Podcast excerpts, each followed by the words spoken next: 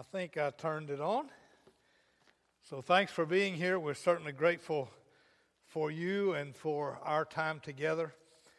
This is a time that the Lord has set aside for us to share this evening with each other and to remind us of what I have entitled the message this evening that the church is going to be and is victorious.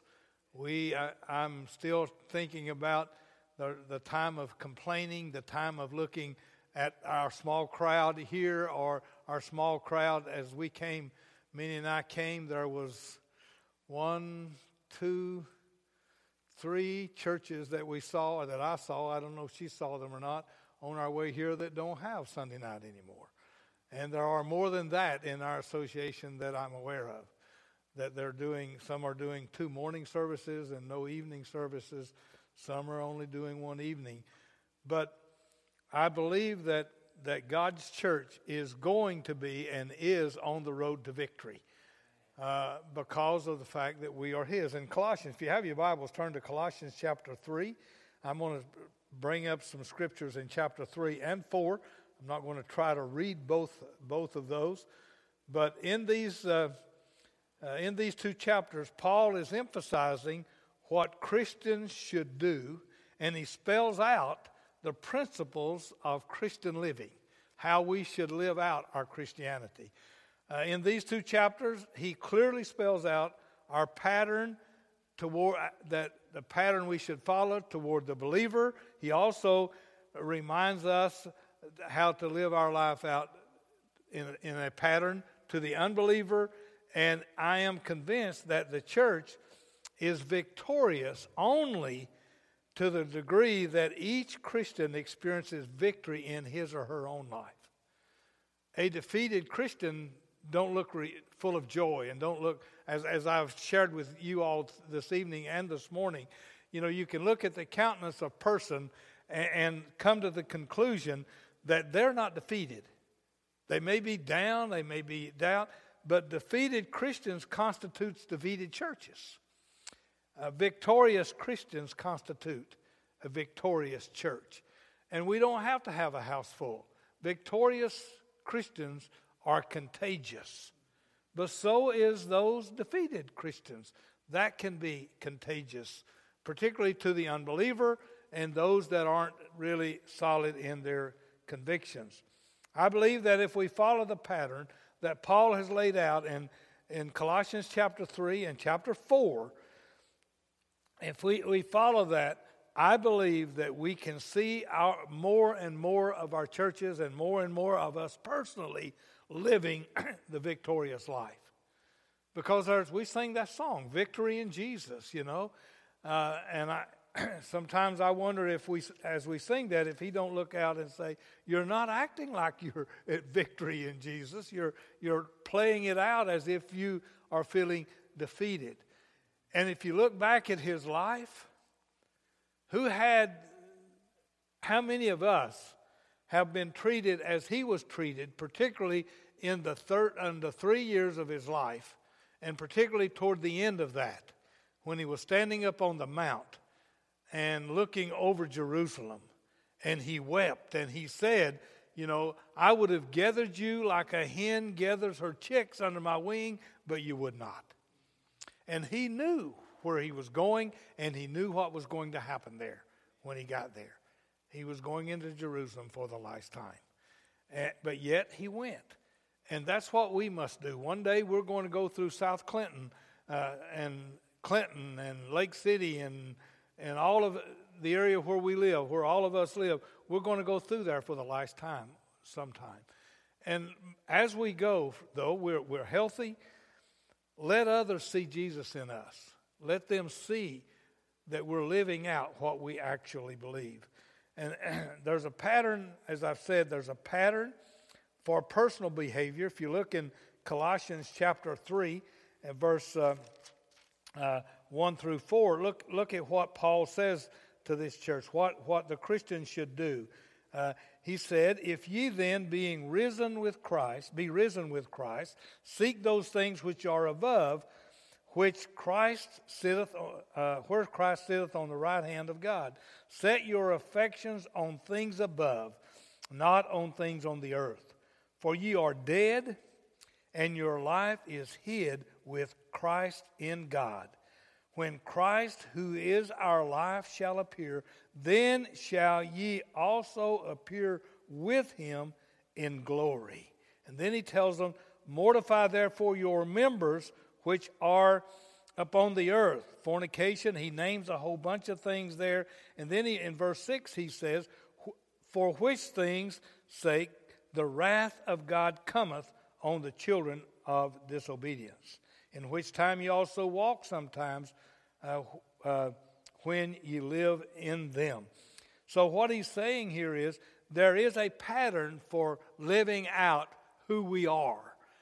But there's also a pattern that he talks about in the next few verses of our being sometimes tempted to live out the pattern where people doesn't see in us the Christ. As I shared this morning, and and I I think I shared the, the comment that is new is not new with me, and I didn't coin the phrase, you know, speak, uh, preach the word, and if necessary, if necessary, preach the gospel, and if necessary, use words. You know, let your life preach your gospel. Let it preach so that people will say to you, You're different. What? Tell me why you're so different.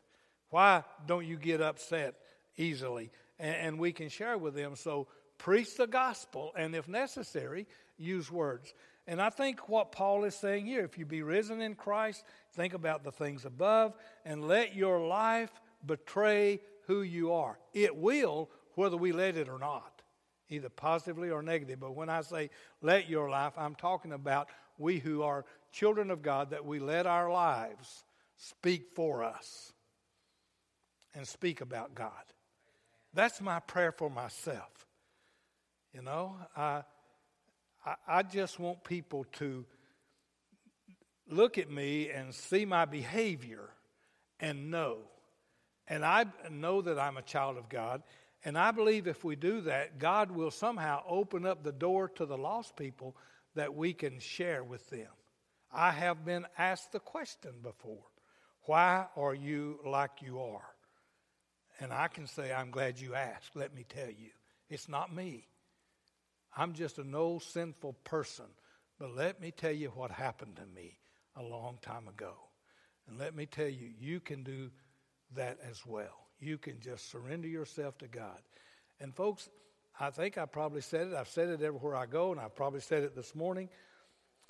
We don't have to pray a big old long prayer for someone. I believe the moment, I don't think I had said anything when I knew the fact that God came into my heart. Kind of like my dad. My dad said he was in a revival meeting. Uh, I don't remember the church where he said he was, and he was sitting on the back pew, and and he he came to the altar. People in those days would go back and talk to you. You remember those revival times? And, and he said, I went to the altar uh, three nights in a row and nothing.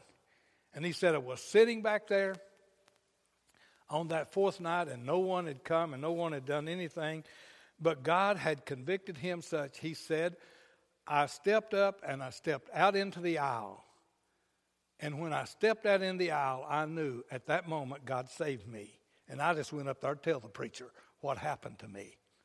He didn't have to pray through. He just said, Tom, I stepped out and I knew instantly that God just came into my heart. And it's that simple, folks. And, and the people out in the world need to know that. And they don't have to. I've had them tell me when I can quit this or that or the other, then I will accept Him. God wants you just like you are, He'll do the cleaning.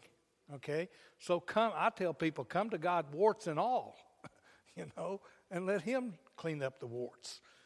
Uh, and thank God for that. One time I was, uh, I was asked by my, my uh, uh, granddaughter, who is an RN and, and probably by Christmas is going to be a, nurse practitioner. She's about to finish up. But anyway, she called me one day and she worked with a, a black nurse with her. And, And she said to me, uh, the nurse said, Do you know anybody that would go talk to my brother? So he's been beat up real bad in, in, in the hospital and, and he's at UT. Do you know anybody? She said, Yeah, I do. My papa will. So she called me and I immediately got in my truck and I went to UT Hospital. And I went up there and I went in and I talked to, to this young man. His dad was sitting in a chair. And, uh, and but he was able to talk to me and, and understood who I was. And when I got around, finally got my nerve up and was, was able to ask him, Are you a Christian? And his response to me was, I'm a Muslim. I said, That's okay. God can save Muslims too. You know, and I, I said, Well, then would you. I went on to say that, okay, you're a Muslim, but would you mind if I told you how you can get from where you are to where Jesus is? He said, That'd be all right. And I told him the story, you know, how Jesus came and all the things about that. There was a nurse came to the door, uh, and I saw her out of the corner of my eye. And uh, I figured, well, she's got something. And I turned, and she was standing there a little while before I turned. And I turned and looked at her, and I said, Do you have something for, for this man? You need to see him. She said, Yes, I have his medication, but he needs what you got more than he needs what I got right now. You go right ahead, I'll be back. But she never left. She stood right there at that door all the time they were there. And we got to the point, and I asked him if I could pray with him, and he said, Yes, you can. And I prayed with him, and when I got through, I asked him, Are you willing to give your heart to Jesus? And he said, No. But I appreciate your coming, I appreciate your sharing. And his dad then chimed in and said, I'm a Christian, and continued to pray. I don't know if he ever accepted Christ or not, but I went and I shared Jesus to who confessed to be a Muslim. God can save the Muslims and the radicals and whoever. And I, I think that's what, what he's talking about here, what, what Christians should do. We should not pull, get in a hole and pull the dirt in on top of us and hibernate. We need to let the redeemed of the Lord say so. Let the redeemed of the Lord act like it. Let the redeemed of the Lord sing like it. Some of you, you know, as I said, I the redeemed. He he missed me with that. But anyway, we need to to think about some things we can put on love and charity and long suffering and all these kinds of things. And then he says there's some things that we need to put off in verse number eight. Then put off anger, wrath, blasphemy, filthy communications out of your mouth. Lie not one to another, seeing that, verse 8, verse 9 rather, seeing that ye have put off the old man with his deeds, and hath put on the new man, which is renewed in knowledge after the image of him that created him. Then, where there is neither Greek nor Jew, circumcision or uncircumcision, barbarian, Scythian, bond, uh, nor free, but Christ in all and in, is all and in all. Who, who in our world, who in our universe is too bad that God can't and doesn't want to save? And I say nobody because Jesus died for all. I don't agree with all the political ramifications that's going on in our world and uh, particularly in our country. I never thought I would see us turn our back on God and on the principles of His Word that I have seen in recent days. They're doing things that are legal that I think are in violation of God's Word. And I hope and pray that I have the strength to stand when they try to force us, Christians, to participate in those kinds of activities, and that may come. But my friends, we have to love those people to the point that they ask us, What, why? Why do you do that? Well, let me tell you why.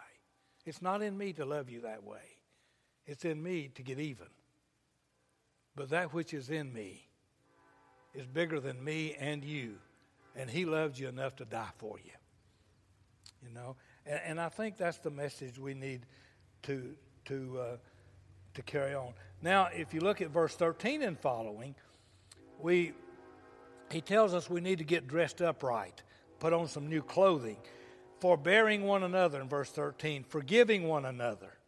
If any man have a quarrel against any, even as Christ forgave you, so do ye also. Uh, so also do ye. And above all these things, put on charity, which is the bond of perfection, perfectness.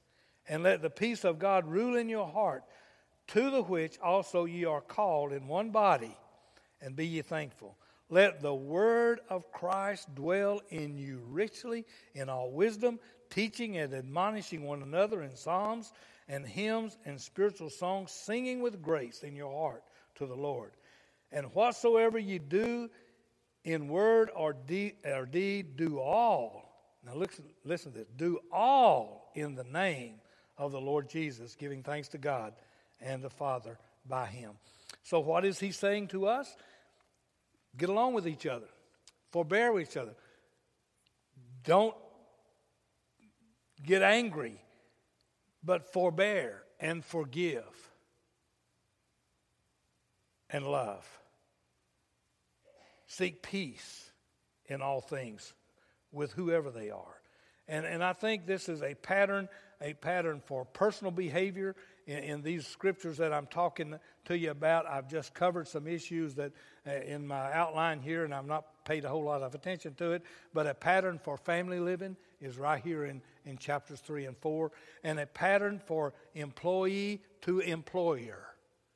If I work for someone, I shouldn't cheat that person. If, I, if he pays me for an hour's labor, then I should work an hour's labor. If he gives me a break, then that's okay. If he tells me I, I get a 30 minute lunch or an hour lunch, that's okay. But we, sh- we should have a pattern to our employer that he knows there's something different in my life.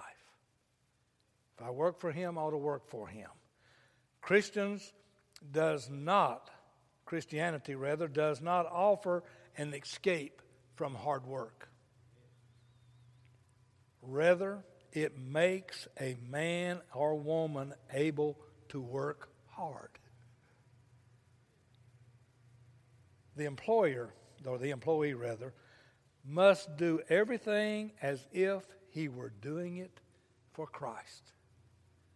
Because somebody with the company that you work for, or even if you're self employed, the work that you do out there for someone else, they are observing you and me.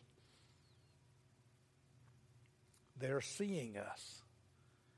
And wouldn't it be great when they see us for electrician wiring their house or fixing some the air conditioner or doing the heating system? Wouldn't it be great that after we get through they look at us and say, "You're a Christian, aren't you?"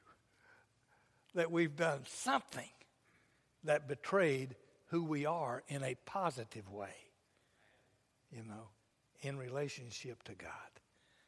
Man, it displeases me when I get asked that, that question, that, that comment. You're a Christian, aren't you? You know, and I'm always willing to say yes. We, I'm, I'm a, I am amazed sometimes when I'm so nervous about confronting someone that they will open that door for me, or God will cause them to open the door that I can walk through unafraid or with, with my nerves kind of calmed down. And, and I do get that. I, I do get sometimes nervous about that, primarily because I understand or try to understand the significance of what I'm about to do. And I don't want to blow it. you know, I don't want to cause that person to uh, sense in me I really don't believe what I'm saying, or sense in me that I'm trying to force an issue on them that they may not necessarily agree with. But we need to be wise in our behavior toward the non Christian. We need to make the best possible use of our time. We need to speak pleasantly to the non Christian and the Christian. And we need to learn how to give a proper answer to every question asked. Now, we may have to say to them, and I've done this, I'll have to get back with you with that. I got to go look at the scriptures. There's nothing wrong with that. It's better than telling them something wrong. And say, or if you got time and you got your Bible, let me find that. Let me look that up for you. Let me see if I can locate what you're talking about. I know it's there. I just can't bring it to my forehead. So let me let me hasten on and, and just say that I ask that you why don't you just read chapters three and, and four uh, of your home devotions this week. In fact, start with chapter one if you like, and if God continues to lead, lead all the, read all of, uh, of Colossians. It's not a very long book. It has spoke clearly to me. I think there's only five chapters. It's very clearly to me. It tells masters how to, to deal with their, their servants. It tells servants how to deal with their masters. Uh, and it also says in verse 2 of, of chapter 4 and following, let me, let me read that. Continue in prayer and watch in the same with thanksgiving. With all, praying also for us that God would open unto us a door. Now, this is Paul writing, a door of utterance to speak the mystery of Christ, for which I am also in bonds, that I may make it manifest as I ought to speak, walking in wisdom toward them that are without, redeeming the time. Now, listen, verse 6 Let your speech be always with grace, seasoned with salt, that ye may know how you ought to answer every man. And I've, hit, I've run into some in, in my ministry, some, some that just stump me sometimes. You know, and you, you have to think about how am I going to respond to this? What do I need to say? So let me conclude by, by giving you not only the assignment to read Colossians and, and particularly chapter 3 and 4, but I want you to put a note somewhere. Uh, look at uh, verse 28. Uh, the, no, it's not verse 28. Okay, anyway, Colossians 1.28, I think it is. Let me look at 28 and see if that's what I'm thinking about.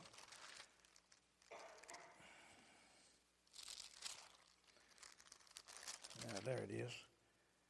Says, and he talks about talking about whom we preach, warning every man and teaching every man in all wisdom, that that we may present every man perfect in Christ Jesus. That we that's what we need to do. We need to lead people that they can approach Christ and and speak to him on behalf of their sins or their sinful life and the response can come like from the throne of God, what sins are you talking about? When they're under blood, he says, I'll remember them against you no more. What sin are you talking about? And, and, and our lost friends and, and some of them that are out there in the world doing mean things, God still loves them and they can still be saved. And we need to pray that we'll be a part of that. So, what are we to do? Number one, pray for the church. Pray for this church. Number two, acknowledge the one who is the power of our church and our lives. And it is not us, and it is as much as I love Brother Roger and the deacons and the teachers of this church, it is not them, it is God. That's the power working through people like Brother Roger, Brother Roger, and all of you who are here. Thank the Lord for that. We need to avoid, now listen, uh, South Clinton, we need to avoid the pearl that that we are defeated, the, the idea that we are a defeated church or God is being defeated in our world. God is not being, and our church isn't. I said it this morning, I say it again tonight. We win. But I want more people to be winners. While we're here, we need to do that. And then, as you read this chapter, I want you to think about what is the pattern God is setting forth for his church through Paul to the church at Colossae. Read that and think about that. Think about those things. Pray for your church every day. Pray and acknowledge where the power comes from. Power comes from God. Avoid a defeatist attitude. I have to work on that. Okay, I'll be honest with you. I have to work on that. Randy Davis tells us, tells us DOMs, and Roger's probably got this message, that 80% of the churches in the Tennessee Baptist Convention are plateaued or declining. Now, I've added a little Tom version to that. That tw- those 20% that appear to be growing are growing, many of them, at the expense of those who are declining and people out here in the street dying and going to hell.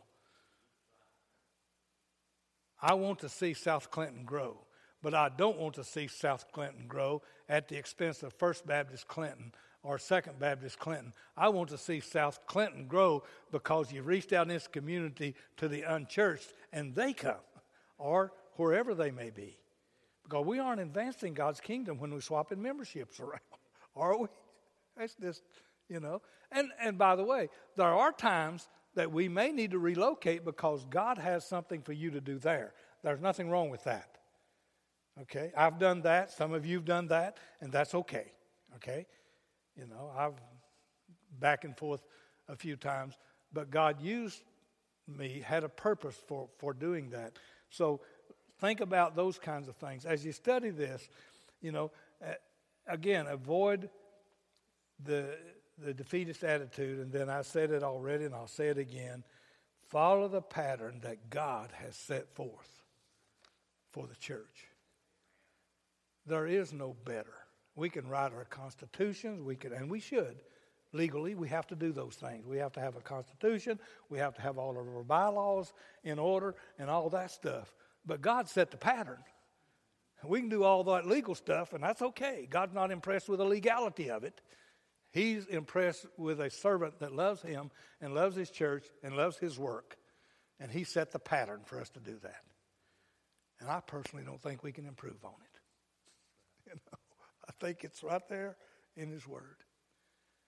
And I don't, I don't get now. Some of my pastors would get upset if if I went and did. That's why I read the King James. Some of them don't believe there's any other Bible except the King James. I personally don't believe that.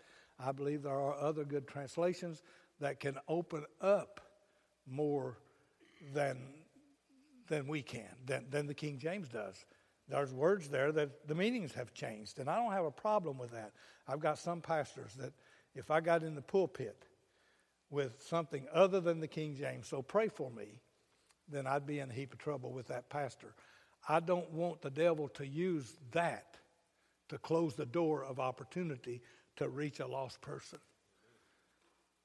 But I have never led anyone to Christ speaking in the King's language because I don't speak the King's language very well. I read from the King James, I read a while ago, but you haven't heard me speak using that terminology, that ETHs and all these things that are there.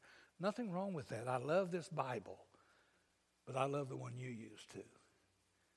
I was impressed in the Sunday school class this morning uh, of the different translations that brought brought a scripture, uh, the the message out very clearly, and, and and sometimes more clearly than the King James does. So don't get hung up on translations. Get hung up on the author. okay? You will pray with me. Father, thank you for today. Thank you for loving us. Thank you for letting us serve you with our hearts and our